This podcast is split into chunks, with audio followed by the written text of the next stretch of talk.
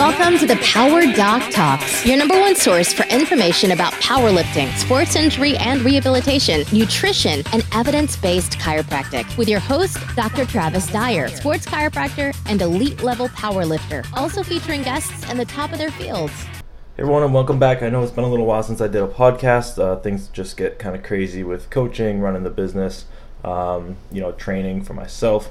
Uh, this kind of gets put on the back burner for a little bit, but I'm back, and this time we're going to go over uh, how to warm up properly. This is a question I get asked literally every single day uh, from patients. They're like, you know, you lift a lot of weight. What do you do for warm ups? If you're telling me not to foam roll, stuff like that. Because if you know me, I'm a I'm not an advocate of foam rolling. Um, however, there is always stipulations to that.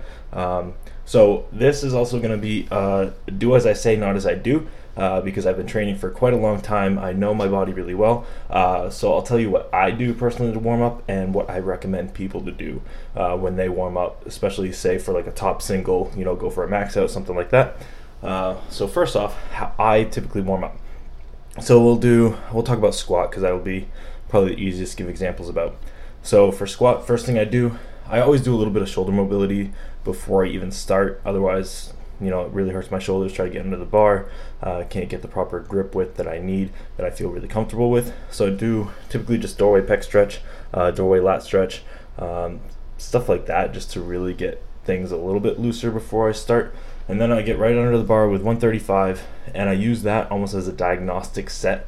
Uh, I go through the squat. I pause at the bottom. I kind of wiggle around a little bit, you know, shift a little side to side, just see how my hips are feeling. Um, and if everything's going good, you know, I do maybe a set of eight or set of 10. Uh, just make sure that every rep feels really good, nice and loose. Um, and then I would just go up and weight, go to 225, do the same kind of thing, diagnostic, you know, because some things don't become apparent until you start loading them a little bit more. But let's go back. Let's say that 135 things felt really crappy. My hips were really beat up, really tight, couldn't hit depth without pinching in my hips, anything like that. That's when I then go through mobility. So it all depends on what the issue is. Will determine what mobility I do, and typically, what I tell patients too is the best bang for your buck is going to be like the frog stretch. Uh, that does external rotation, abduction of the hips as you go through hip flexion. So this really mimics the squat movement as well as sumo deadlift if you uh, if we're talking about deadlift as well. Um, and this usually is the one that will fix it for me if I especially I get a lot of adductor tightness on my right side um, that'll cause a lot of pinching when I squat. So I'll do that and maybe a little bit of couch stretch, you know, make sure my hip flexors are really good. Um, and then seated or elevated pigeon, make sure my glutes are loose so I can actually hit proper depth, uh, which has always been kind of an issue for me, even though I've never red lighted a squat in competition due to depth. It's just something that I never want to happen, anyways. Um, so after I do that, I take the 135 for another set again. I don't add weight uh, after doing the mobility. I want to make sure that you know that variable stays the same and that the only thing that changed was doing the extra mobility uh, so i'll go through that make sure everything feels good that time and then i'll go through the progression of weight i only do the kind of diagnostic sets up to about 315 my first three warm-up sets um, you know say i'm working for you know sets in the mid 500s 600s um, 315 you know that's about 50% for me um, for my working sets. So that's where my last diagnostic set would be. So if everything's feeling good up until that point, I just go up through, um, you know, let things go the way that they are. Um, you know, for bench, bench is a little bit easier in terms of mobility work. Uh, a lot of it is going to be hip flexors if your low back starts to cramp up. You know, maybe your hips cramp up when you initiate leg drive, stuff like that. Um, a lot of times it's going to be lat tightness as well, uh, lat infraspinatus, things like that. I have all of these different mobility videos on my Instagram if you're curious about what I'm talking about. I have a lot of these posted. Um, I also have them in my book, which is basically your all in one resource for anything mobility related that you need uh, how to go through proper warm up, stabilization, strength, and exercises. So that's what I do as warm ups, and what I recommend people to do is. Um, I basically tell people don't waste time with a foam roller. Yeah, if it feels nice and feels good and helps you relax, you know, you can use it. And if you have the time in the day if you're if say you uh, you only have an hour and a half for a gym session don't waste your time with the foam roller. But if you have you know the rest of the day off uh, and it's just something you like to do go ahead. It's not going to hurt but it's probably not going to give you much benefit. Uh, what it will do is give you a transient increase um, you know, releasing hypertonicity of the muscles. Uh, basically, you get about 20 minutes worth of a little bit extra blood flow to the area, a little bit more loose. Um, so then you need to definitely follow it up with some static stretching, some dynamic stabilization uh, and stretching uh, to really make sure that that you're putting that increased you know motion to good use. Uh, otherwise, say you just foam roll and get right into it, you're really not doing yourself any favors. Um, so that's why I say like just this to foam roller, kind of a waste of time. Um, so static stretching, dynamic stretching, and I want you to be very specific with the stretching that you're do. Um, say you're doing a squat, you don't need to do, or say you're doing a bench, you don't need to do this whole 20 minute full body mobility routine. You know, be very specific for what you need uh, your mobility to accomplish. Um, so you don't have any issues, you know, with your triceps or something like that. You don't need to throw in triceps as you know mobility just be very targeted. And you know when i have patients come into the office with very specific conditions i give them stretches very specific for that um, and try to you know kind of cut down on excessive stuff that you don't really need. Try to trim it down trim down the fat to exactly what you need. Uh, get the best bang for your buck pick the best mobility stretches that you can do uh, to make it you know more time efficient and make it so that you can go through uh, the rest of your workout without wasting too much energy just on the mobility. Uh, typically, I would spend or suggest people spend between five and 10 minutes on mobility prior to lifting. And again, if they start to know their body really well and go through a lift and feel like something still isn't right, you can definitely take a step back and add more mobility uh, into the mix before you go up in weight. That is definitely something that I would recommend. Don't just try to push through when things are really feeling like junky, you know, like if your hips are really tight, don't just keep trying to push through. Definitely want to address that before you get into your top set. Otherwise, you're just loading onto dysfunction, which is just going to create issues uh, for you in the future. And then in terms of cool down, um, I'm a fan of just you know going for a light walk on the treadmill, light bike, something like that, five ten minutes. Just get your heart rate back to normal. You don't want to go from you know doing a one rep max to just walking straight out of the gym. It's not really smart. Uh, give your body time to adapt back down to that resting state. Um, it'll just accelerate your healing as well. Lately, I've been a fan of the sauna because my new gym has a sauna, and I always, always, always hated the sauna because the only time I ever had to use it was to cut weight. So I thought of it more as a torture device, but now I just kind of sit in there and, um, you know, just relax a little bit, and it's been really nice to just do at the end of the workout. Uh, get blood flowing again, and uh, you know I've noticed a little bit of difference with uh, DOMs doing you know the sauna post workout. Um, I believe that's all I have. I just wanted to do a really quick thing on how to warm up. How do I warm up? Um, don't waste your time with extra bulk shit that's not going to help you. Um, you know, really be very targeted for what you want to accomplish.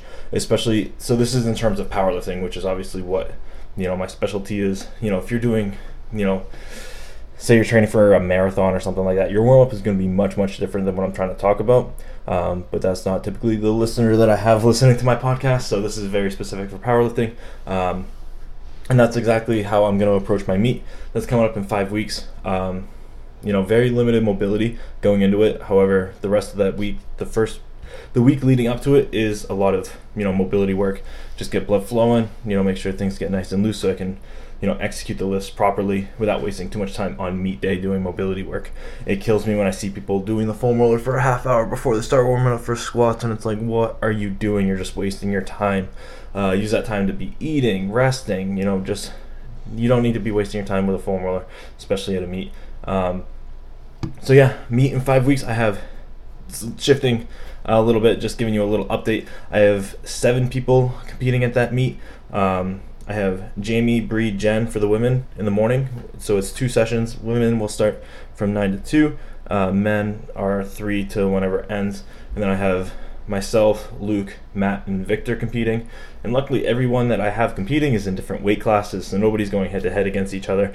Makes it nice for me as a coach um, to definitely have that so that I don't, you know, have people going against each other. That's just not fun to have happen. Um, I'll have Julia handling me and wrapping my knees, which is going to be great to have someone wrap my knees at the meet. I think it's going to make a big difference. Um, the goal is still 1900. Uh, however that happens, it's going to happen. I really believe um, the past few weeks have been a little tough mentally trying to get back into it. Um, but lately, I've just strung together some really, really great workouts, and it's definitely getting my confidence back up. Just got to do something for squat to really gain my confidence. I'm to maybe attempt an 800 pound Hatfield squat. That's usually my indicator lift for squat to see how it's to go. Uh, last meet, I smoked 650 squat and I did 725 as a Hatfield. So my my figuring is if I do an 800 Hatfield, that will put me online for you know 700 to 715 squat, which is what I need to set me up for the uh, 1900 pound total. Um, yeah, I think that's about it. Um, if anybody has any questions about anything, definitely feel free to DM me. Um, on Instagrams, that's the easiest way to reach me. That's how most people know me, anyways. Um, I'm gonna have another podcast coming out soon.